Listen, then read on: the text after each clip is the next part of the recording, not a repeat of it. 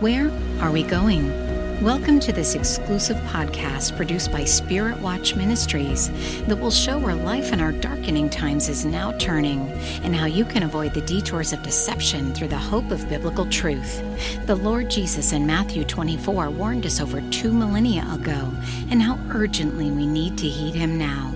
Our host is Pastor Rafael Martinez, a seasoned Northwest Indiana based minister, intercessor, and counter cult apologist who will help you discern the journey of change we're all on as the last day of the last days now winds down. For more information, check out our Facebook page and our website at spiritwatch.org. Now, here's Pastor Rafael. On our podcast today is a young lady by the name of Milla, who we met uh, secondhand on a previous podcast with Ronnie. And uh, I appreciate the fact that she was so willing to come on and, and, and share her experience. And uh, and she, I guess, head, ran headlong into the, the, the authoritarian commands of William and trying to make people uh, live as they as they wanted them to live uh, in a cult where so much control is exerted over uh, how you're expected to live and interact with people. Um, I mean, in a place like that, uh, the, the, the, the, game really is for the strong. Uh, you're supposed to be turned on and, and looking uh, so 100% all the time. You have to be looking like you really are on top of everything. And when you struggle a little bit, we don't quite fit in the mold, uh, uh, that, that, that just tends to be something that begins to be looked on very strongly, uh, very looked looked down upon very strongly. And and uh, today, uh, Milla, I'd like to just ask you, uh, in terms of uh, your uh, your coming on to first of all, welcome you to our podcast, and then we'll uh, again we'll, we'll get we'll get started to discussion how you how you actually saw things there. Yes, thank you so much for having me. I'm really excited to be on here today. Okay, uh, and I'm glad to have you. It's been uh, been a while. We've been trying to do this, but I'm glad we finally had a chance to spend time here together. And and uh, as I said, you were you were uh, you had been in there. I, I don't know how long you've been. From my gather, you weren't there, but, but but a few years. But I guess that was enough to for you to get a good perspective on things. Oh yeah, I was there for eight years. I came in 2014. Crazy. Wow. Yeah. you were in from 2014? 2014. To just recently. I, yeah. So I almost made 10 years. I left last July of oh 2022. Wow. Mm-hmm. Well, how did you get involved? I mean, and it's, I mean, that's a long time to be involved with something. And yeah. What, what, what drew you in? I mean, and where were you at in life when, when they, when you yeah. crossed paths with them? Um, so I actually was neighbors with one of the, I think it was the girls ministry house. Um, and at that time in my life, um, I was just going through it. I grew up with a family who provided a lot, but, um, didn't really give me the sense of like love and when it came to the abuse that I endured. So I was just kind of looking for what love really meant. Um, so when the girls like came over to one of the parties I was hosting and was like, Hey, like you seem like a really cool person. Do you want to hang out? And I was like, yeah. Um, and then this, that was actually in 2013. And then the next year she actually reached out to me in 2014 and was like, I don't know if you remember me, but my um, I'm having a Memorial Day barbecue and then afterwards we're having a little Bible study. And I was like, okay, like I always grew up, um, kind of agnostic. So I was like interested in, uh, exploring my faith. So I went out and it was great. Like I went and everyone was so kind and very loving, asking all about me. And I was like, oh my God, is this what love is? And that's how I got roped in because I was like, I just want to experience that. And they gave me what I thought love was going to be.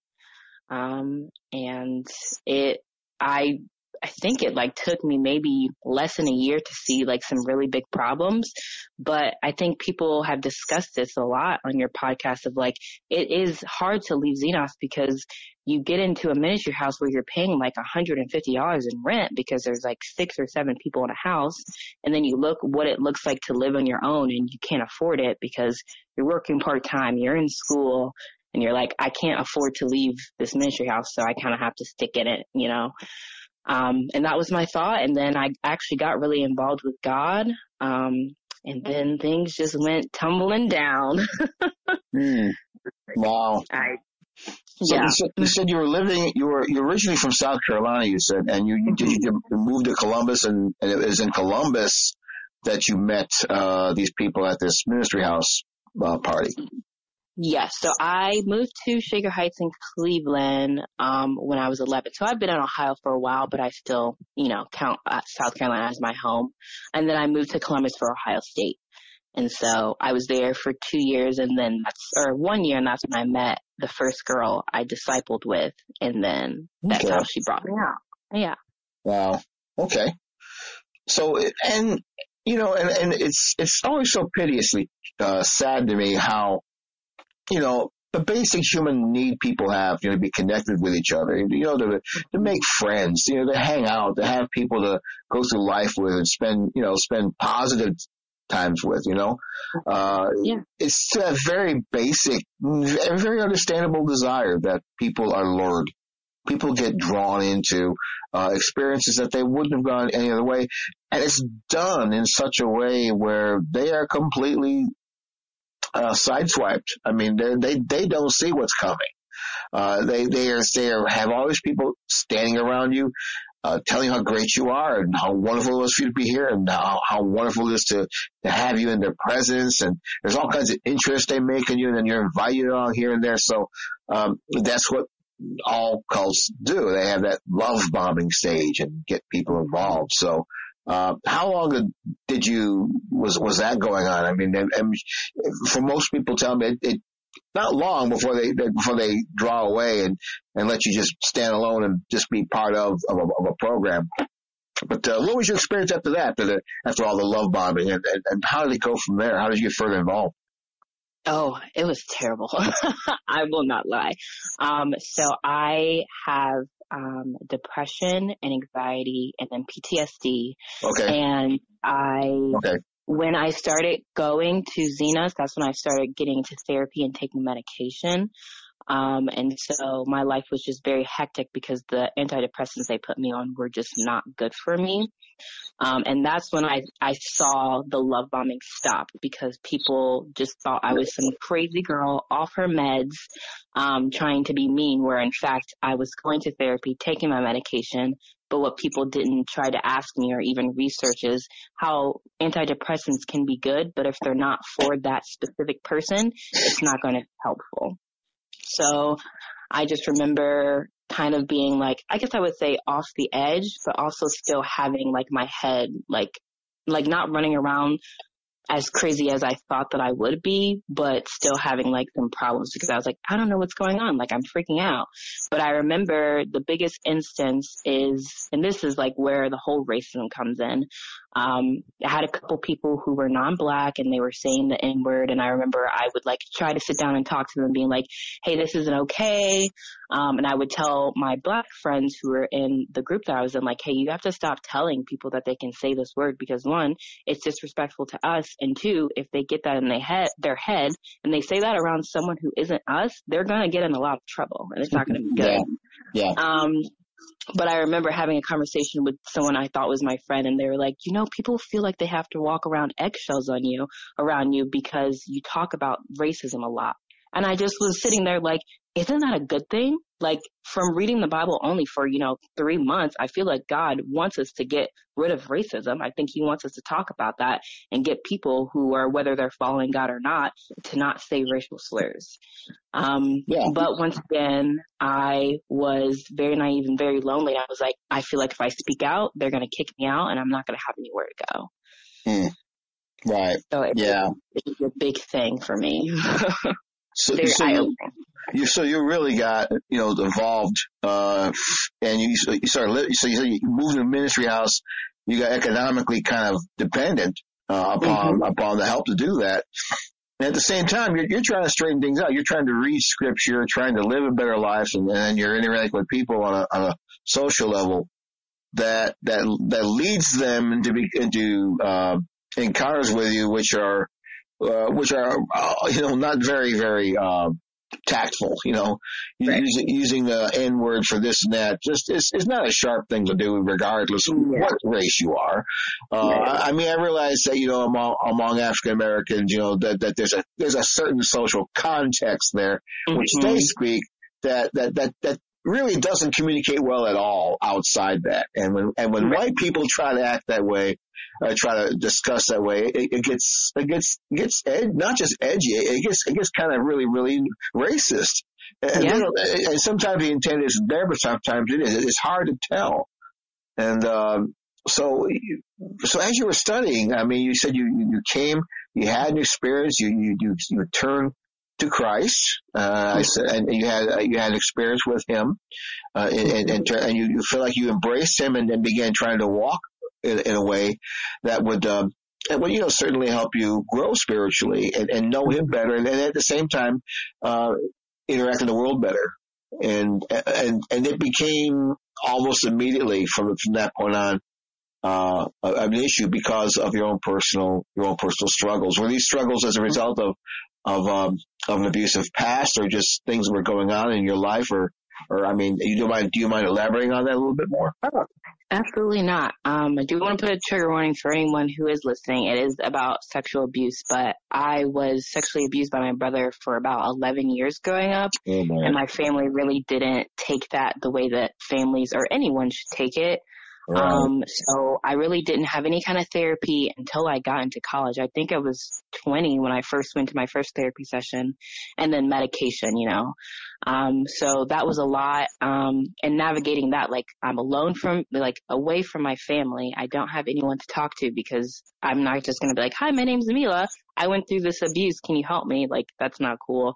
So it was all of these things just kind of like being put on me because I came to Xenos. I found out about everything I had um, mental health wise, and then I think like it might have been a year or it might have been less than a year. I was put into discipleship with another person. So I'm like this new Christian. I don't know a lot, and then they're like, "Hey, you're gonna disciple this person who's ten years older than you," and I was like, "I don't know what I'm doing. like, I don't think that you should put me in that situation, but."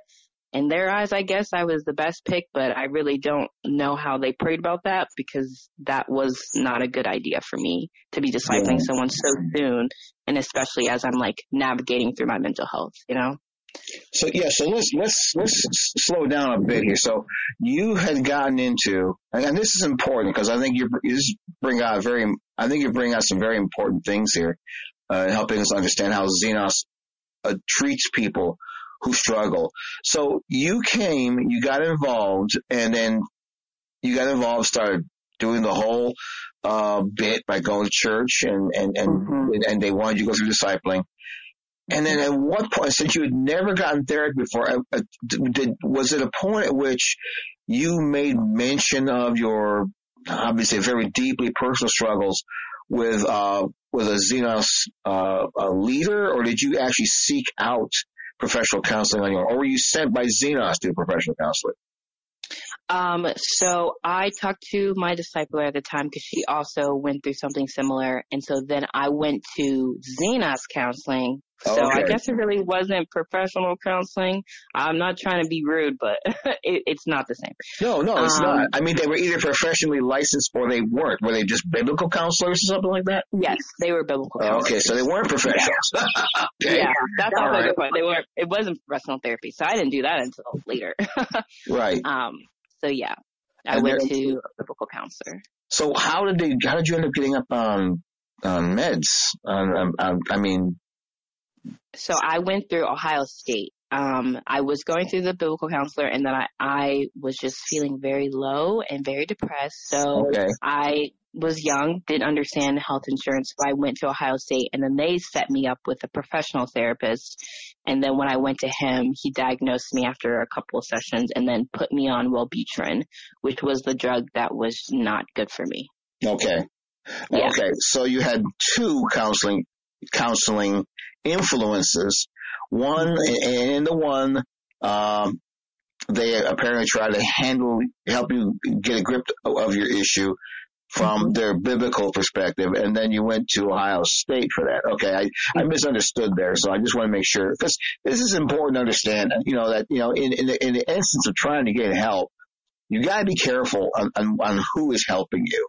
You, you got to be careful. You, you got to be really take heed uh, to make sure you understand uh, that the people helping you know their own limits. Now, as you did you, I guess, indicate to your biblical counselor that you were getting professional counseling and, and, and how did they accept that? Yes, I did let them know because I think they ask you if you're seeing like a therapist outside of it. Um, but being recommended by my discipler and a couple others to go to biblical counseling, um, I don't think that there was a problem on that end. It okay. just was weird for me because I've never had a biblical counselor. I don't know what, how that helps me and my right. mental health. Right. Yeah. Right.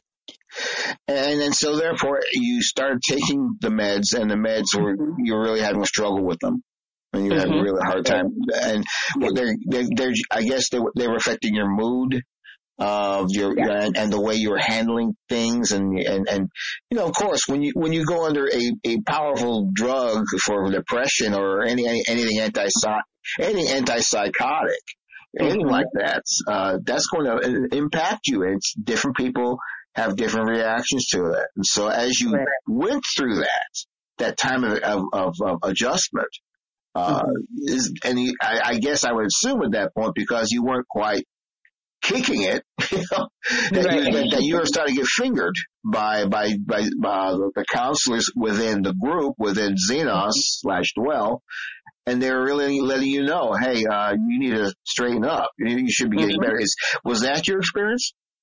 Yes, exactly that. So I was on the medication. As I was saying, I was doing poorly. And I think people saw that because I was doing poorly that they assumed I wasn't taking my medication. Right. But since they don't, you know, research or ask questions. And I didn't even know at that point because I was like, maybe there's just something wrong with me. Um, but I remember right. getting sit, sat down by the house leader and being told like, if I don't get my stuff together, I will be asked to move out. And that just threw me in a spiral because like I mentioned before, I'm like, well, where am I going to move? I don't know where to move. Like I'm, you know, 19, 20 and I'm like, don't have a bunch of savings and la di da. So I was freaking out and kind of just started hiding my emotions and hiding my feelings and my mental health problems because I did not want to be in a place where I was homeless because I got kicked out of an organization that assumed I wasn't taking my medicine or my therapy seriously because that's not how medication works. right. And, and, and I just want to, you know, step back and think, you know, well, I'm, I'm listening to you. I appreciate you asking my question, Milla, because it really does help me clarify what's going on. But and make me step back and, and think about this a minute. You know, like, why would a supposedly Christian church where love and charity and tolerance and compassion should be brimming, should be overflowing, where people's weaknesses should be gently addressed, you know, there, there's so many scriptures in the New Testament which speak to how Christian communities should interact and love and and, lo- and love to one another, and then also care for one another, just despite personal differences, despite personal struggles. I mean, the, the community based upon the love of God is it should exhibit a patience and an understanding that seems absolutely alien. I mean, it's, it's not here. It's absent. It's, it doesn't even have any place to, to, to, to gain traction here when you tell me that they're going to have you be kicked out of a ministry house, uh, simply because you're having, you're having mood issues. You're having mm-hmm. struggles with your, with your med. You didn't know. They, and they took no time to slow down and discuss this with you. Did you, did you even bring this up with them? But, you know, that you're having trouble with the, with the medications? I mean, what happened after that? Um, so I decided, um, I think this is now the year 2015. I'd been on the Wellbutrin for a while and I just was like, there's, I don't know why I'm not getting better. So I actually went to Ohio State Wexner Center to get like, not admitted, but to ask for help. Um, and they ended up admitted me because they thought that I was suicidal, even though I wasn't. Um, and that kind of was a turning point because that's what they put me on Lexapro, and that was the medication that really helped me. Okay. Um, just learn about a lot of stuff. But I just remember, um, yeah, having that conversation of like, hey, it, it, it kind I can see where they're coming from because, you know, I'm supposed to be taking this medication and I'm not doing better. So they probably are just going to think that I'm not taking it, but just maybe even sitting down and kind of like looking at how like medication for antidepressants, like how that works would have been better. But So yeah, I ended up going to the hospital and then getting um, two different medications of Lexapro and then another one, but I didn't take that for a while. Um, and then things started looking good until they didn't. it was it so, was it was like a month of goodness, and then it all went downhill again. Really? So you you had a you had a, uh, a, a an advance. I mean, it helped you. It helped you. It helped mm-hmm. clear. I guess a lot of the the influences were, were clearing.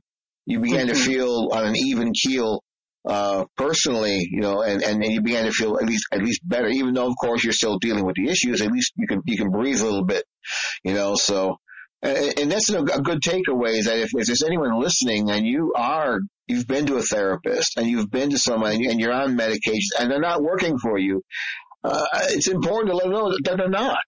Yeah. It's, it's, important to get with your doctor and let them know, hey, uh, this isn't working for me. Let me explain to you why, and then tell them, uh, is there something else you can try?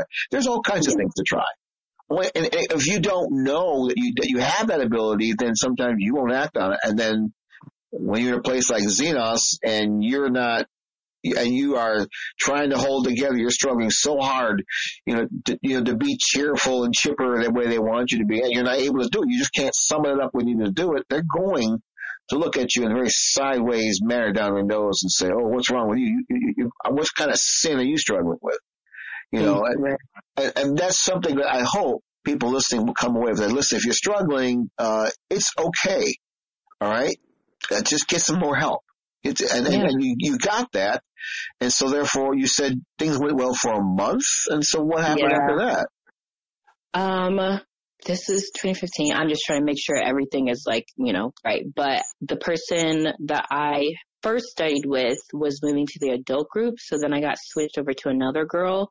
Um, and she got engaged. So we ended up going to this new group called Vinyl.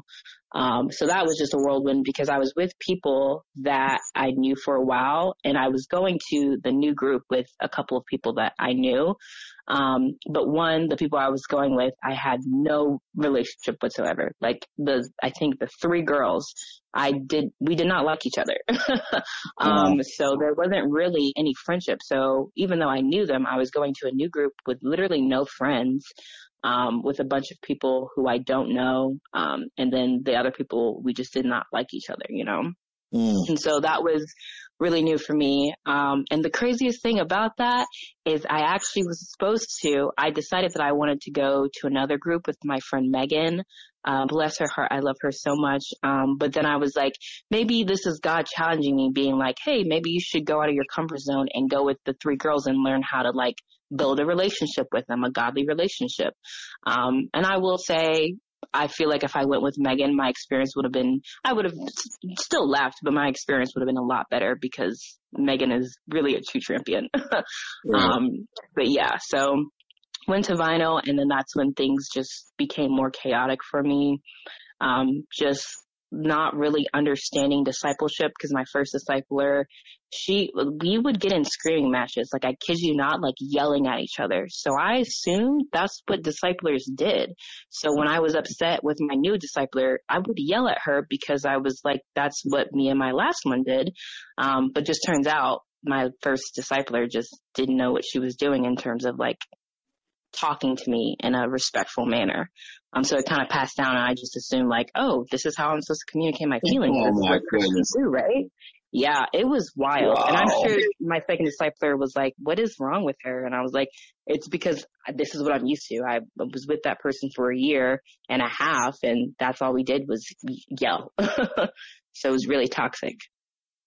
Man, so you, so wow. I mean, I mean, this what you're saying isn't surprising, but it's always saddening to hear about how people who you think were going to be your mentors in faith and helping you grow and, and, and achieve a level of spiritual mastery and, and, growth and development really just ended up resorting back to, you know, the most, uh, you know, the most common denominator of humanity. And that's to, you know, really break down and fight with somebody over what they think they, they should do. And, and that's, I, I don't know why why in Xenos it doesn't seem to it doesn't seem to clear people, uh, other than to say that you know for people to accept that level of, of, of toxicity as normal is because of the fact that they don't know better. Is that Xenos doesn't doesn't develop people in, in, any other way than, than the chaos uh, chaos theory uh, of, of, of, of, of, of, of conflict. Um, mm-hmm. people are, I, I, you know, this, there's a certain amount of tension, as as Dennis would like to call it, Dennis McCallum, that people should be under. But but but you know, that should be for the most part very minimal in terms of challenging people. Challenging people should not be what you major on when you disciple. There should be a freedom for you to be yourself and for, and for each person to understand the other in a respectful manner. Uh, into the Bible's again so full of scriptural mandates about how we are to treat one another, but you're saying no. This is what was going on. Uh, you thought you you learned that that disciples yell at you and you can yell back and you can fight over personal growth and development. That's just that's just beyond belief. Uh, but but it's what happens in in Xenos all the time, isn't it? Yeah, I've heard a lot of people have had really bad experiences with their disciplers and have said been told some really really rude and disrespectful things. So yeah, makes me upset. Yeah, I mean, yeah, it's it's it's it's it's not even it's, it's this isn't this isn't discipleship. Uh, it's it's a conditioning. It's it's mm-hmm. it's a breaking session. They're trying to get you to to be molded into their image ruthlessly, no matter what it takes. So so you went to the second discipling situation. You found them mm-hmm. yelling and screaming at you. So so and, and, and I guess that's where all the uh, the heat began to build. Mm-hmm. Yeah, so the second discipler in vinyl, um, we did not get along. like I said, I came with her and then two other girls that were under her, um, and our personalities just never really matched. Um, but we were, we vowed to like really try, you know, having a good friendship. But with her, it was a disconnect because I already didn't like her because she was the one who told me like, if I didn't get my stuff together, I would be kicked out. So I kind of already had this bitterness towards her. And two, um, like even though my first discipler was just really um, toxic, I will say that it was really beneficial for me, especially at a young age, to have someone who understood what I went through. Um, and with my second discipler, it was kind of hard because she didn't have, I don't want to say she had a perfect life, but like she grew up really like in a nice area and like she didn't really understand like mental health to the extent that like my first one did. And of course she didn't understand the sexual abuse stuff. So it was just really hard, like talking about God and being open about that and learning how to process that on my own mentally, but also in, biblically, if that makes sense. Like how not to be upset at God or how not to be bitter. Like what does that look like? Like I was asking so many questions of like, how could God do this and things like that, you know? So it was a lot of just back and forth and we just really didn't see eye to eye, um, yeah. for a long time, I will say. Okay. So um, as as you went on, obviously in this very irritative environment, did it get any better? I mean, uh, how, how did you finally work your way through that? Um, so Ronnie, I had really good, they were really good people. I met Ronnie and then my friend I talked about before, Megan, um, and I had two other girls, Raven and Mimi. They helped me a lot with that kind of stuff because um, three of the four went through very similar things that I went through, um, and or like understood mental health.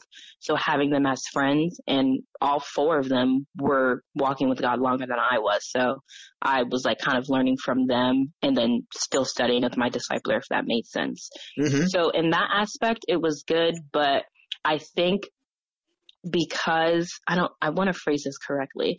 But like I stated when I first was talking about like how I got involved in Xenos, like I wanted to feel love, I wanted to feel appreciated, and I wanted to be respected. And so I saw who, of course, got the most respect: people who were discipling people, people who were doing um, secondary ministry, and people who were leaders. And so I kid you not, from I think 2016, maybe until 2019ish, so three years, I strive so hard to attain those things because I noticed the respect that I got was different from the respect that people who were in those positions got. Um, so it was less of walking with God and learning about Him and more of like, I need to get five disciples so I can be respected. I need to be a leader. I need to be taking these classes because even though people say that you don't get special treatment when you have those things, I, that is 100% false. I've seen it, um, and I see how people get treated when they are in those secondary ministries or when they're leaders or when they're teaching or whatever. Um, so because I was such a person who just craved that attention and that respect, that's what I was going for and that burnt me out. Mm. Um, and it sucks because I don't think they understand that the way that they put like, um, what is the word? Um, labels on people, like that affects people in Xenos because that's what they try to attain. Yeah. It seems like it's more about those labels than actually reaching people who are lost and right. want to know about God. So. It, so it was a stereotyping that you felt that they put you on. I guess that's the word you're looking for. They, yes. they, they, they, they, they stereotype you as being X, as you know, person X and personality scheme Y, you know. Mm-hmm. Uh, so they figured they, they could, uh, just go ahead and categorize you and figure out exactly who you were. And so therefore they were going to do X, Y, and Z after that. And uh, it's, it's sad, uh, you know, you know, that, you know, you had such a terribly, terribly personal and, and, and pressing, uh, and horrific thing that to take place in your life and, and you were struggling with that going in and you couldn't hold it any further. You couldn't hide it any further. You tried to get help and, uh, in, in the middle of all this mess, there was, there's not the respect that you should have gotten from, from Xenos in terms of being a person that struggles. Because again, uh, that's something that we, we, we think you, you should be getting as a result of, of being under the care of a spiritual mentor and mm-hmm. a, a, group of people who are supposed to be your your co work your co um, residents in life, but that you're telling me what you're hearing me is is not the experience. And whatever disciple you did get, you got from friends uh, who were who you who you found and, and really began to be the support that you needed. Mm-hmm. That's very sad. I'm glad you got that, but it's sad that you got it in spite of all this, all this, uh, well, brightly colored stuff that Xenos says it's there to be for people in their lives. It's, it's sad to hear. So, uh, but you did get help. And I guess at that point that you hung in there because your friends were also, you know, making a decision to stick, to stick it out too, right? Yes, yeah, and I was really grateful because I had met Ronnie, and then I also later on in vinyl became close with a girl named Kylie as well. Um, and she also experienced depression. So it was good just being able to talk to those two people. Um, and a lot of stuff happened in vinyl, but my mind wasn't really focused on that because like I said, I was trying to achieve those goals. Um, of having all those labels so that I could feel respected and be respected. Um, but then, um, my life once again came to kind of like a, a big halt because um, I feel like you know this, but they do this thing called splitting. Um, and so I ended up splitting away from both Ronnie and Kylie. And I was like, I don't even know if I'm going to be able to still be in Xenos because like they were like, I don't want to say my foundation, but they like really helped me through a lot. Um, so all of my friends who I had made that connection with were no longer like in my group. And so splitting, that uh, splitting, okay. yeah, splitting. Now, for those who who may just tuned in and aren't aware of what Xenos does, Xenos being a college-based, largely college-based focused ministry, as they call themselves, uh, they seek to develop communities of of men and women all over the area there and then, but they also feel free to tinker with them and experiment with them so as to fudge their numbers and make it seem as if they're actually growing more than they actually are. So they, they'll, so at any time, anyone in a, in a ministry community, small group, a community, whether it's in living in a house or a small group or a subgroup, at any time, anybody within that environment can be uh, arbitrarily assigned to go live or, or go live or go minister or go fellowship with a whole bunch of other people they don't even know. And that's what, mm-hmm. and those are the conditions you, you've been talking about. And they call that splitting. And then, and then that's how you lost connection with, with Ronnie and, and everybody else. Yes. Um, and I still hung out with them. I think I hung out with Ronnie probably every other week and then Kylie every week and then my other friends as well. But, you know, in Xenos as well, like once you're in a new group or whatever group you're in, you're also supposed to be like kind of building that friendship and that rapport with those people. So you kind of are like you're not forced to be their friends, but more so of like, hey, you're in this new group. It's smart if we're all, you know, serving together for you to get to know them. So then my time with my other friends wasn't as, you know, often because I'm learning all these like probably 20 people who are coming from this new group. Um, so that we could serve well together. So that was just really hard for me. And I was like, I don't know how I'm supposed to do this. yeah. Oh yeah, that was certainly distressing. I mean, you, you just, you're finally trying to fit in you're trying to deal with your issues. And uh, so, what year, what year was this going on? Was this like the third or fourth year you were there with in, in Xenos? Oh yes. So I think when I split into Columbia, it was 2018. So now we're at because I was in Vinyl for about three and a half years. Um, the first one was like a year and a half, and then I was in Columbia the beginning, I believe, of 2018.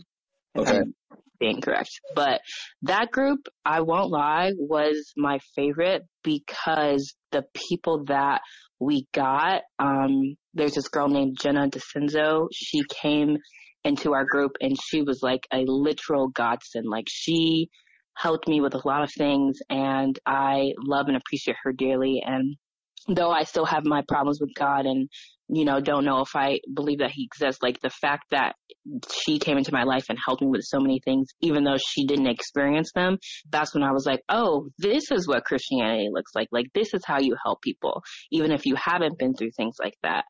Um, and so I had sat down with her and told her that I had like a huge burden to work in secondary ministry and her and her fiance, well, they might have been married by this time, um, Matt, uh, were in a group called FCA, um, and so I joined that and things were great until I remember Matt. I will never forget this comment and I no hate or like ill will to him. Like he didn't mean anything by it, but he had told me that he was nervous to come to Columbia because he had heard that I was crazy.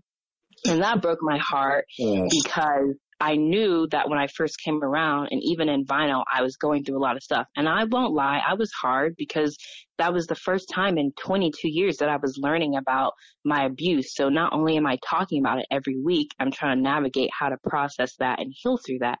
So of course things like, you know, someone not doing their dishes or whatever might flip me off more than the average person. And I get, you know, people could have been upset, but to for him to tell me that other people were talking behind my back, calling me crazy because of that was just like, wow, like maybe you should have sat down and been like, hmm, Milla was abused and learning about this and trying to heal yeah. through this. Maybe I should give her what God calls grace. But I don't know. maybe people don't like that anymore.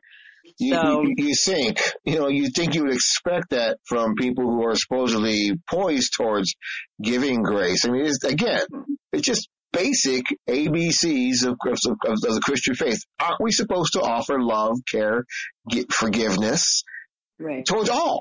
It doesn't matter whether whether whether they go with us or not. We're supposed to supply the love and care that Christ would have us to give to us to all people at all times. But it, it just that doesn't seem to be the the, the game plan in, in Xenos at all. Yeah. Every place I have been, every person I've spoke with, they've said basically the same thing, that, that, that, that aspect of grace, when a person is down and out, when they're, when they're laying flat on their back, when, when they're struggling, when they're hurting, uh, people would rather just talk about them. They'd rather mm-hmm. judge them. They'd rather, and, and worst of all, they'd rather punitively, uh, sentence them to being cast out from among them because, because of their issues. I mean, like, like you said, I think it might have been a, a good idea for people to understand that if, you know, you are a victim of, of abuse, that you, you, you step back several inches or several feet and you say, okay, I'm going to slow down. I'm, I'm going to walk carefully with this person. I, I want to help them the way I can. That just, that's just not something Xenos does though. I mean, yeah. uh, I mean, I can't imagine, you know, I mean, I, I can't even imagine what kind of a burden you have to bear when when you're a member of your own family sexually abuses you. I mean, does these whatever I mean, we're not going to get to what they did, but it's bad enough to know that, that such things happen. And then, and then your family doesn't even, isn't even aware of it. There's, there's no accountability. And what it does to you personally is, is without, is, is without question, uh, a profoundly effective, a profoundly disturbing, profoundly saddening thing. It's something that crushes you. Mm-hmm. And you're struggling to pull yourself together and, and you, can't even get enough room to even breathe uh, through it all. I mean, and, and, and, people would rather go ahead and talk about you. And, and, you, and what your experience is, is certainly not uncommon. It, it happens, it seems, all the time. Uh, in, in, in places where people should expect love and care and hope they get it and they don't. And I'm sorry that, that that took place. And, uh, so obviously being outraged and hurt you. What, what, what was the next step after that? How did you, how did you work through that situation?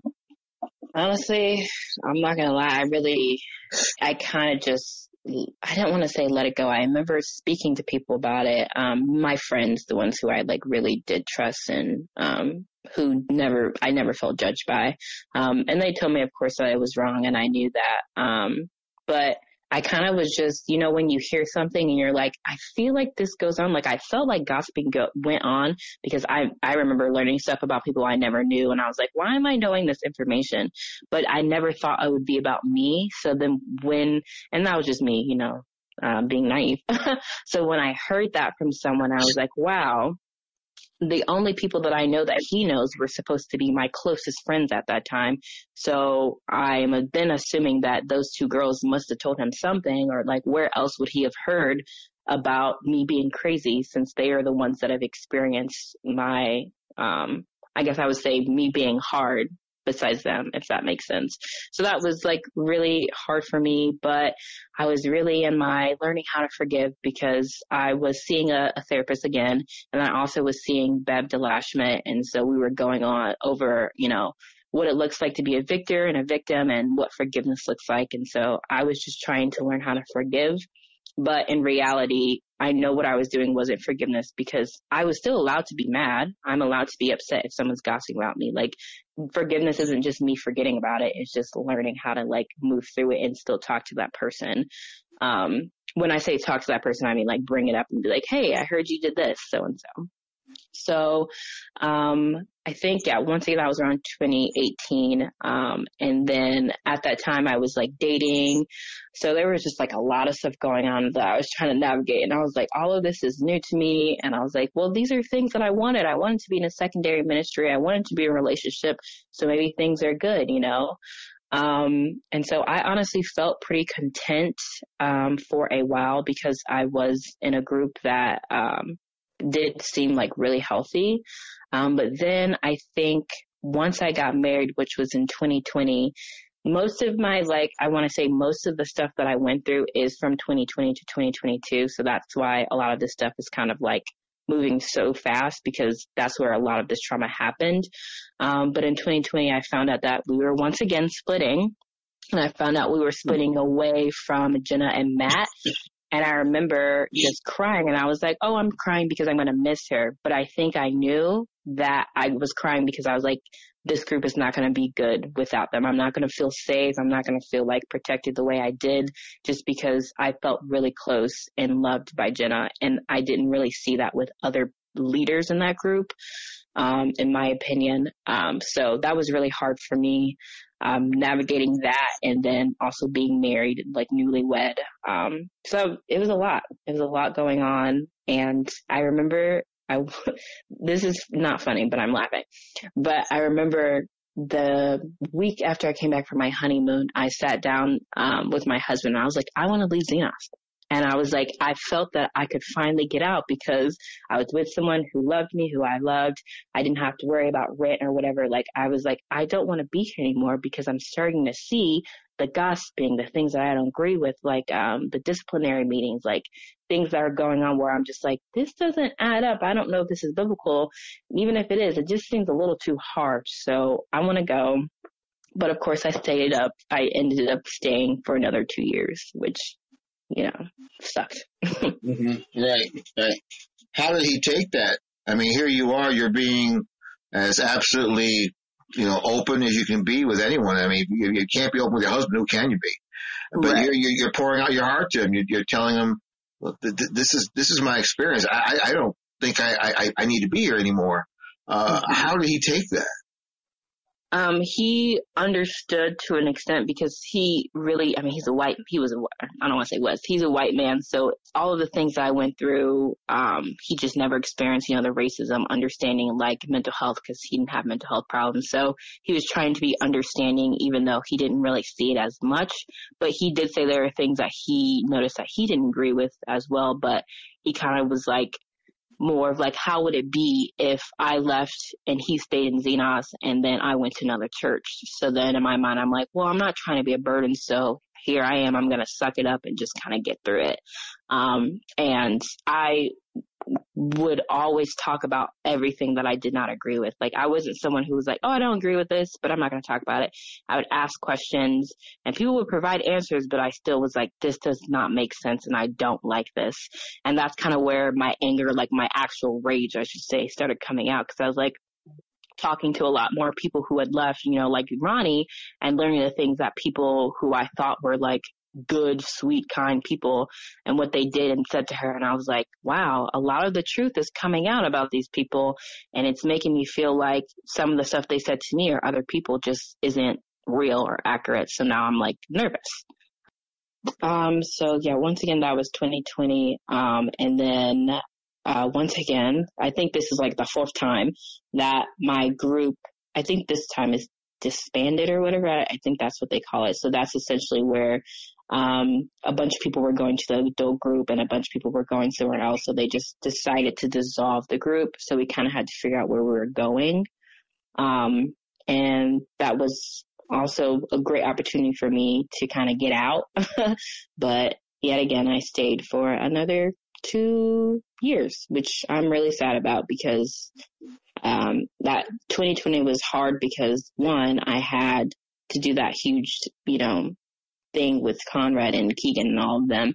But two, I mean, that was the kind of heightened thing for Black Lives Matter and talking about that in Xenos, that was interesting. Um, I had people who understood but um, I just remember emailing Conrad and I think James too about like why our church couldn't come out saying Black Lives Matter or like stop Asian hate, um, things like that. And then they just responded with, or Conrad responded with it being political but I don't find racism as a political issue. I find that as a human issue. You can't make that a politics thing. Like you can't say all Democrats are racist or all Republicans are racist. Like you're just a racist if you're a racist. It has nothing to do with your political affiliation. So that was hard having to navigate that. And I'm supposed to be happy because I just got married, but then I'm seeing people who look like me getting killed for no reason and then the church that I'm in, uh, there were lots of people who just did not see it as a problem. Um, so that's kind of where I say like the racism, um, was really coming out because just talking to people, um, and some of these people that I spoke to were not in my group. I will say that I want to make that clear, but just seeing how they responded to this was just like, do you not care like about black and brown people or marginalized groups? Um, like, why aren't we having conversations about this? Like, we need to right. be educated on that, you know? And people did not care. I, a lot of people did not care about Black Lives Matter or why people were freaking out about Trump because he is a terrible person and people didn't want him mm-hmm. to be our president. Um, so I think that's where the whole thing of like, I was in a, a group that I don't want to say group, but it's like a little Facebook group for people who are black or brown and or like care about racial issues. And we talked about it a lot. We talked about how we had to tell so many members in Xenos not to say the N word, whether they're saying what's up N word or they're saying in the song and how they didn't understand that how that was a form of racism. And now people would use the excuse of like, well, they just were brought up like that. And I'm like, or where they lived. And I give the example of Ronnie. Ronnie like grew up in Groveport and Groveport is not a, a nice area, but here she is not saying the N word or calling people the N word. So how can you use that as an excuse? Um, and then people saying like, it is an issue, but the bigger picture is that we want people to know Christ. And that just made me feel like they didn't see that racism and all this hatred and bigotry was something that God cared about. Because right. yes, I understand biblically that is the big picture to get people into heaven, but I also know that a part of that comes with understanding why saying the N word is harmful and can distract people, not distract people, but keep people away from knowing God because as God's people, you just keep saying that word and not caring about whose feelings you hurt. Right. Um, well, you would so think the social, the social context that was very much aflame in 2020, you, you, you would think that if it, you know, if the church is supposed to be a prophetic voice to the world. You'd think mm-hmm. at that point that, that it would enter at some point some discussion, some, some level of, of, um, exploration within Xenos. But what you're telling me is that it never, it never was an issue. And in fact, socially within Xenos' social circles and centers, that, that people just really played the fool, to literally say, by, by, by, by, by using the N word so frivolously and carelessly and that there was no discussion of, of, of what was really important, what was going on. Uh, during that 2020 year, I mean, in central teaching, was, was the, the social issues that were going on ever brought up? Was COVID-19 ever brought up? I mean, what was it like? Were they just going on, grinding along, giving Bible studies about X, Y, and Z and, and, and just ignoring what was going on in the world? Is that what you're telling me was going on? Yeah, I don't remember a lot being spoken about COVID-19. I know James had maybe a few central teachings where he talked about slavery, but I mean, at that point, I wasn't really paying attention or going as often because I was fed up with literally every aspect of that church. I was like, anything that you say to me, I don't yeah. know how to deem it as biblical because it just doesn't seem like a God who cares about everyone would want you saying things like, well, yeah, we're not going to say this because it's a political issue or like, you know, it's not as big as a deal as you're making it seem. Like I had people say that to me. Yeah. Yeah. And you, you make, you're made to feel like, oh, you're just super emotional. Like the kids say now, like, oh, you're just super soft. Like, how is our society so soft? And I'm like, no, I just care about people feeling and getting, uh, not feeling, but getting equity and equality. Like that is a human thing. And I know God wants that for us. So the and, fact that you're saying like it's not a big issue is, is mind blowing to me. And, and, imagine these people you're talking to weren't like Kanye West. They were all white people telling you, well, why is this such a big deal? Why should right. we worry about that? We're all about right. the Bible here. And again, uh, again, this is again be, being a person of color myself. I totally get what you're saying, even though the focus has not been so much on Mexicans or Latinos. Uh, it, it does come around when you when you when you start thinking about how people who claim to have the love of God in them can talk so callously about those who are refugees or mm-hmm. those who are illegal aliens. Yes, they may be here legally. Yes, they, they should, maybe they should have been here legally. Yes, I can't agree with you more, but, but, but, but they're human beings. They, they, they got lives. They, they're trying to survive. How much compassion can you not have on them? In the same way, when I, when I think of, of, uh, people who are in their inner city. Like I live, I live, in, I live near Chicago. I live just outside Gary. I mean, we are at, at we are at the choke point of uh, where I-94 uh, crosses the nation and, and, gets people from all over, all over to Chicago. So we're very privy to what goes on in the city, and there's shootings every day. People mm killed every day, uh, and, and it's just astonishing at how calloused people can get when they hear about this so much when they hear about it. And for some people, they like like you like they like to say, you know, oh well, maybe it's good riddance. Maybe they'll kill each other. Maybe they'll, they'll polish each other all off, which is absolutely monstrous. That's that's that's a demonic thing to, to say and, and think about. I mean, these are people Christ died for. These are people that the gospel should be able to touch and reach out and, and, and make a difference in. And that's not even an issue though with Xenos. Xenos, for all of its discussion about, you know, being uh, a place of racial of equity and, and compassion and, and, social justice, really, it just, it's just all hollow. It's all hollow. It's every bit of it is just completely empty. of any real worth or any anything. They're, they're, they're not relevant at this point. They're irrelevant. In fact, they contribute to the problem. And, and I can't blame you for not wanting to have anything more to do with it. I can't blame you. So you you lingered another two years, and then uh, what was the point which you finally decided you you had to get? Um, so that was last year. Um, I realized that my marriage was not working. Um, and I left originally because earlier in 2022, I'd lost, um, the woman who raised me and that was just really hard for me. And I always struggled with God when it came to like, I don't understand why bad things happen to good people, yada, yada, yada. Like that was something like where I was like just begging him to like come to me. I like remember specifically being in my apartment bathroom, like crying on the floor, being like, you've shown yourself to other people. Can you do that to me? And it didn't happen. So then I just really, I truly lost faith. And I remember sitting down right before July or around July 4th and telling people that I was leaving more so because I had like a problem with God. Um, and at the yeah. time I wasn't really leaving. Like I also wanted to leave because I did not like Xenos, but I will say that God me having bitterness towards him was first.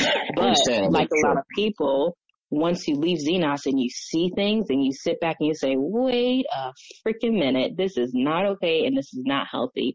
That's yeah. when you start being like, wow, that experience was way more shittier than I ever thought it was as yeah. I was going through it. Yeah.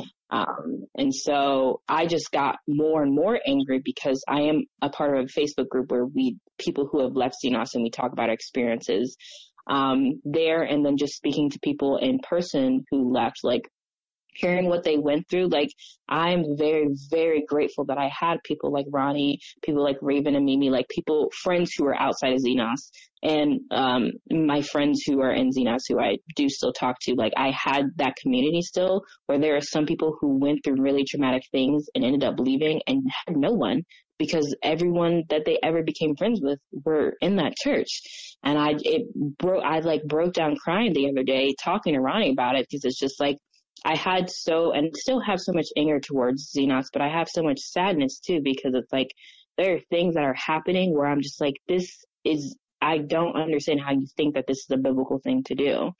And so it's like, yes, the gossiping is terrible. And yes, the racism is terrible. And I hate every single aspect of like people who told me that it wasn't that big of a deal. Like, I think that they suck as people. Like, I don't think that's okay. Um, but the biggest thing that I realized is that I left and I knew that I also was still a part of the pro- a part of the problem. So while I was in Xena, I was like I know that I hurt people's feelings. I know that I said things that are, are bad, but I think that's the difference between those of us who left and those who are still in there because it doesn't seem that they see what they did or what they're doing as a problem. Right. Like I don't ever want people to think that I'm sitting here being like, oh yeah, I didn't do anything wrong while I was in Xenos. Like, no, I want people to call me out because that's what we're supposed to be like as Christians and just as people. Like, I want to learn from my mistakes and I feel like that I have and I feel like people have reached out to me and told me things that I've done and I offer them like, hey, if you don't want to forgive me, you don't have to. Like, as a like Christian, I know that you guys believe in forgiveness, but I'm like, if you don't want to, you don't have to speak to me. Like, I get what I did to you and I really am sorry about that, but I know sorry can't change a lot of the things that people do to people. Yeah. So it yeah. was just like eye opening being like, wow, like I had posted something on my Instagram and on TikTok about a friend that I knew who was sexually, let me, she was raped by outreach. Um, and she was going through it, um, rightfully so because that's really freaking traumatic. Um, and she had reached out to her roommates and, you know, was like, I just need my community. I need my friends. Um, and of course she was drinking a lot more, doing a lot more wild things because her brain is not processing that she was just you know, taken advantage of and raped, you know, by someone yeah. who she was trying to give the gospel to, you know. And what did those people decide to do? They decided that it would be best for her to move out of the ministry house. And she like begged the senior leaders, begged her leaders and her roommates, and they ultimately were like, I'm sorry, you have to go. And I okay. will not, I literally think that is such an evil thing to do. It is. You know that someone went through that and then you just are like, okay, well, that's not our problem anymore. Bye. Yeah, you're damaged goods. We don't want you around anymore. You didn't, you didn't pass quality check. Get out of here. Like yeah. it is. I don't. I can't fathom. And that's not even the only story. Like there are multiple people who came forward and were like, yeah, this happened to my friend while we were in high school group or like, yeah, this also happened to me where I was sexually assaulted by another member and nothing got done. And you're like, how can you call yourself a church if you're allowing things like that to happen and then saying, oh, well, how do you know that happened? Or how do you know they're not telling the truth or blah, blah, blah. It's like, because they have hard evidence and I am going to believe someone who was abused. Like it, I don't know why you're trying to defend yourselves instead of just being like, let's fight for justice is this is unacceptable. Yeah. Because we all know that God would not want that to just be swept under the rug. He would want something to be done about that. Absolutely. So, exactly. I mean, that's Crazy. part of the social mandate of, of the Christian faith as to speak the truth with love, mm-hmm. to speak without fear, to, to, to, do it in such a way where that people are served by it.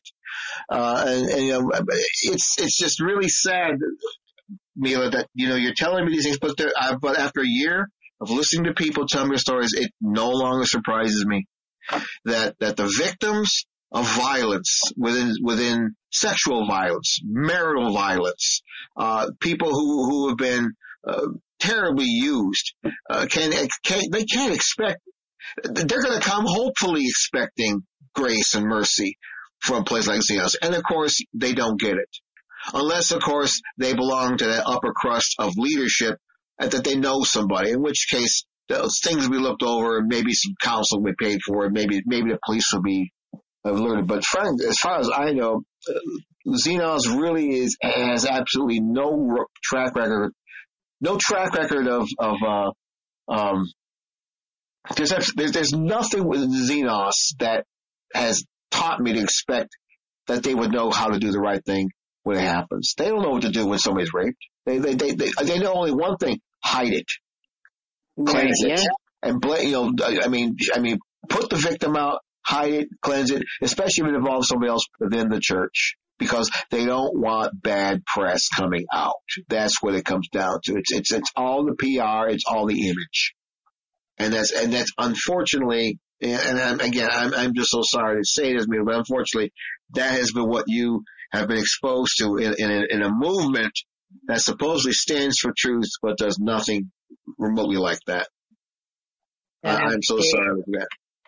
Yeah, it's my, and it's like, I wish that I was not positioned to of like realizing how terrible these things are, but like, you just get so sucked in and you're just like, these people love me and then they're extending this grace and yada, yada, yada.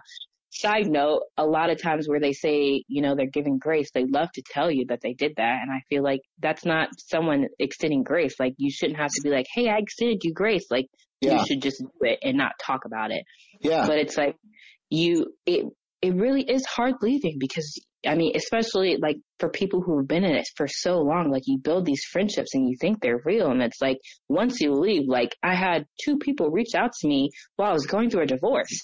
Like that is a terrible thing. Like no one, it doesn't matter like what kind of like situation you're in. If you're going through a divorce, like that's a hard thing. And like crickets. I tell you, I kid you not. People would like, while I was still in Xenos, oh, I love you. I care for you so much. I want you to grow. And then going through something traumatic as like, you know, not only losing my aunt, but also like getting divorced and like no one reached out to me. And people were like, well, phone works two ways. And I'm like, well, if someone's going through something that is traumatic, like of course you should be the one who's not going through that traumatic thing, reaching out to that person because right. it's hard. They don't want to feel like a burden. Like of course I'm going to feel like a burden. I've been felt like a burden for so many years in this church, you know? Like, why couldn't you just go out of your way after telling me 400 freaking times that you love me to say, Hey, Milla, I know you're going through a divorce. How are you? Nothing. And I'm like, how, do, how can you tell me that you love me? How can you tell people who have been through things like this that you love them? But then once they leave, it's nothing. Like, it's like all eight years of building a friendship is gone. And I'm like, wow, you, there's no way we were friends in the first place, you know? Right.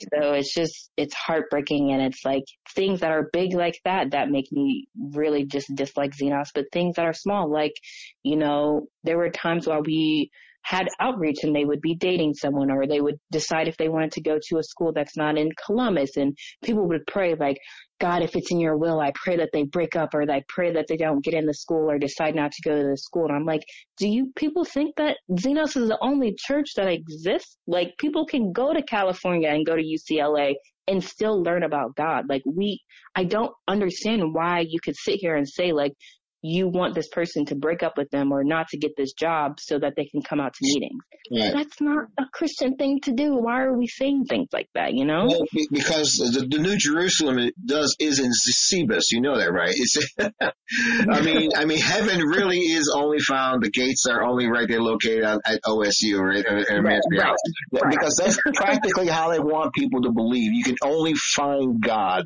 by physically coming to the only place where true fellowship can be found, and that's going to be in Xenos. And of course, once you get there, you get emotionally involved. Again, they redefine what grace is. Grace is just undeserved kindness. It's just somebody loving you regardless what you are or who you are. They're just giving you the best they can. And that's not what, that's not what happens in Xenos whatsoever. You, they may call it grace, but what it really is, is this grudging kind of tolerance of you. And you maybe, as long as you get on the good side of people and, and trip them the right way and, and get them to, to uh, accept you, uh, and you're able to get them at, at a right point where they're able to just, just, just deal with you. That to me is, is the kind of opportunity that they want to extend you. Oh, it, we'll let you back in so we can then go ahead and put you through the same thing over and over again, to, to, so we can daily decide if you if we can if we can stand you around us. That's what grace is in Xenos. That's not what Scripture says. Scripture says God's kindness. I mean, the kindness you would have towards a baby kitten, you know, mm-hmm. walking across the street, limping, wet, soaked. A car's ready to run down and crush it. You can walk past that little thing, or you can just reach out to to something that cannot help you, to something that has no power to interact with you, and you can reach out. You can pull that poor little thing out of the, out of the gutter and dry her off and, and get her some help. That's that's what's called grace. That's what grace is. In, in Xenos, they would have put that. They would have took a broom and pushed that thing right in the middle of, of the traffic to turn it into a to, to, to totally destroy her. Yeah. But that's that to me is is it's just it's monstrous. It's it's not even on the. It, you, I can't even call it a church. It's it's not. That's why we call it a cult. You know, the Bible says in Galatians six two, we're to bear one another's burdens and fulfill the law of Christ. Christ's law, His commandments, is that we care for one another right. and and bear them up. That's not what you got. It's because, and it's sad because Xenos can't give what it does not know anything about. It mm. can't arise to what it does not have. So I'm not giving them an out at whatsoever. I mean, you have, here you have the greatest so-called minds of, of the Christian faith by Dennis McCallum and Gary DeLashmutt and all these other people who for generations should know this and are not. They're, they're creating this monstrous religious machine that expects you to fit in as a cog, and if not, then then then you're out the door. And uh, I'm just sorry that it was your life, and there's yours and yours of so many, Milla, that I have had to face that. And uh, all of you should be deserved and loved and cared for, and and mm-hmm. and and you're not getting it. And I, am just so sorry to hear that. So, and your marriage couldn't survive that, from what I understand. You see, you, you, you're, you're divorcing now, and and uh, yeah. you, you've moved on. Mhm.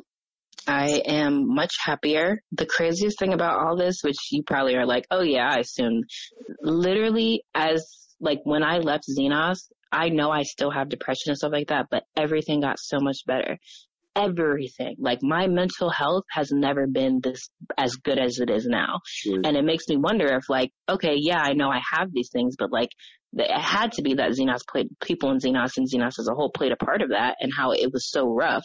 Because how is it that I leave and like my life is I, my life is a lot better but my mental health is just so much more better you know? Oh yeah. Like I don't think about ever harming myself or suicide or anything like that. And I thought about those things maybe daily or like you know weekly when I was in Xenos. And now it's like those thoughts are gone Yeah. And it's because you have so much pressure that's put on you to be this good spiritual person. And when you're going through hardships, you're supposed to depend on God. And if, you know, you kind of fail when you leave or like it, it it's just a lot. And it sucks that so many people were going through so many things and kind of like, okay, well, you're supposed to be depending on God. And, and it's like, well, when I'm not having it hard or when, when I'm not able to do that because I'm so bitter at God, like I feel like yeah. I would want my friends to be with me, but they're kind of like, okay, bye. Yeah, yeah. like we don't talk to you anymore. Yeah. okay, cool, thanks. Mm-hmm. Well, you're no longer submitting yourself to the attentions and to the control and to the conditioning of a system that, that in the end doesn't care about you. Mm-hmm. You're there to be a human cog in, in a works. You know, it, it, it, it's it's simply the fact that you you you are grinding what they call grinding the gears. Okay, you were you were trying to get things to work, and and and of course you were the one suffering, feeling the pressure. You were the one feeling that absolute uh, devastation when you when you couldn't engage them properly, and then they, then you were one made you were the one made to feel like you were the one that were caught that was had the problem when they're really all along. Let's let's assign the blame where it needs to go. You were brought up. You were you trusted a system that that was that shouldly that's that never seemed to indicate that it was untrustworthy. It was a church, right? It was all these smiling people, right? It was all this and a bag of chips. And uh, you ended up trusting it. But now you've moved on and I'm, mm-hmm. I'm, glad glad to hear that. So so um, so are you still taking? Are you still getting therapy for all this? I mean, is this something you're still getting help for? Um, well, so when I left Xenos, I was doing great. My therapist was like, you can graduate and all the trauma stuff from like trauma that affected me and then hearing other people's stories didn't settle in yet. So I'm still looking for a therapist now because okay. the wait list is so long, yeah. but yeah. I feel like it sucks because I'm everyone who's left has had to go through intensive therapy because of the stuff that has happened. Right. And it, crazy. It's sad. It, it is. It is. It's, this, this is not a Christian. I, I, will tell you, Milla, as, as a Christian man, this is not biblical Christian faith. This, this is, this is, this is the, this is the mechanism of a cult that has, mm-hmm. that has ruthlessly uh, used you, but uh, but you've you've looked up, you've smelled the pizza, you see what's going on, and you see where things are. And uh, I, I commend you for your courage, for for for standing for what you know is right, uh, even when you weren't certain you you stood for what was right and that you're and that you're certainly on the way to recovery. Keep keep looking for that therapist. They are worth yes. Uh, they are worth every every bit of the discussion, and uh, we'll hope that you'll you'll get in there pretty soon. Therapists are are are are, are the um, are good ones and, and, good ones. You know, you know, sometimes you may have to experiment with a relationship with them. I mean, every every therapist you get into, you you just establish a relationship with, and you and you and sometimes some relationships work better than others, but, but it's, but they're, they're worth the work and a good one that can help you walk through the dark shadows in your life is certainly some, someone worth, worth the waiting for. And so, and I, I really am glad that, uh, you, uh, uh, just so readily uh, uh, offered yourself to, to share on these very things. So, um, in, in closing, uh, and we like to do this uh, on our, on our podcast when we, we feature personal testimonies, we, we, we invite people to maybe leave a final thought, and maybe there's someone behind listening, maybe some of the folks and friends you left behind that uh, mm-hmm. you'd like to leave a message to. Um, that that's up to you. You don't have to, but is there something you'd, you'd like to say in closing? uh, to someone there, or, or, maybe just some final thoughts you'd like to share yourself. I'm going to give you the last few minutes here, and uh, and okay. ask you to go ahead and share share as you feel. Led. Okay. Yes, um, I will say that there were some great times that I did have in Xenos, but I won't, I don't want that to overshadow the trauma that this church has caused to many people. Um, and to anyone who's listening who's still there and is struggling with any kind of traumatic um, events or any kind of mental health, like like we were just talking about, like therapy is very much needed. And if you don't feel appreciated or cared for or loved for, my inbox is always open. I want to talk to people. I want people to feel like they are valid and they are know that they are meant to be here. Um, and then finally, um, I know that there are good people in Xenos. I know people like Megan and the DeCenzos and I mean so many more people like the Yensels, like great, amazing, incredible people like who have been a part of my life and have shaped me in the best ways they possibly could. Um, but I just feel like I have no more faith in that church becoming a, I guess, a church or a better organization because all the people who put in this hard work don't have those labels of elders or senior leaders. So if you're listening, which I doubt any of the senior leaders or elders are, just know that this church has caused so much harm and so much trauma. And if you really do care about people, whether they are Christians or not, and you care about God, then you need to sit down and reevaluate how this church runs and what this organization does to people. Um, thankful for everyone who I've met. Um, and those of you who I no longer talk to, I hope you learn a lesson from this too. Like, don't just assume that because everything's going your way or everything looks good, right. that your church or your organization is good. Mm-hmm. That makes sense. So, yeah.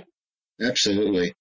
And I kind of mean that, amen to that more, Milla. I mm-hmm. mean, that's exactly where we stand as a Christian minister who has always just wanted to be about preaching the gospel and pastoring and helping uh, people get through life by coming to know God in a, in a deeper way. I've had to back up and, and turn around and be in this work where I'm calling mm-hmm. churches out for their sin. And mm-hmm. that's exactly what, what, what these podcasts are. They're means, they're a means of grace because, because God's kindness is reaching out through these podcasts to these leaders to remind them, hey, uh, things aren't what you think they are. Uh, the, the, Bible says, what does the Lord require of you? To act justly, to love mercy, to walk humbly with your God. None of this is happening. Uh, from the from the leadership topwards down, from from from Dennis McCallum all the way down to the lowliest uh, church leader, the lowliest home group leader. It doesn't matter. People are not getting the message of the gospel, the, of, of the mercy of God out. Instead, they're inflicting people with these hideously di- uh, damaging dynamics, and you are all responsible for that. And uh, at some point, the the Lord's will act sovereignly in a way that, that is going to surprise, I think, you me and you and be able to show to you who's really in charge of the people that you say, uh, you're a leader over. And, uh, we're hoping to see that his justice will indeed prevail here. Uh, it's certainly that it's a time for that to take place. And Milla, thank you so much for coming on, providing for us a very deep and dark look There's some very, very ugly things going on there, but uh, things that, that need to be brought to the light and discussed and thought about and repented over by those who've been involved. Milla, once again, thanks for coming on. Thank you very much. Thank you. Thanks for listening today as we explored just where are we going. Our prayer is that you have been encouraged and strengthened, and if necessary, challenged in your daily journey through life. Jesus is coming. You can fall with the night, or you can rise with the sun. The choice is yours. You can email us with questions and comments at feedback at spiritwatch.org. And if you need urgent personal spiritual help, email us at help at spiritwatch.org. We look forward to hearing from you. Please follow our podcasting at our Facebook page and our website at spiritwatch.org. This podcast is a production of Spirit Watch Ministries, taking heed that no man deceives you. He's a liar. The demon is a liar. He will like to confuse us, but he will also mix lies with the truth to attack us.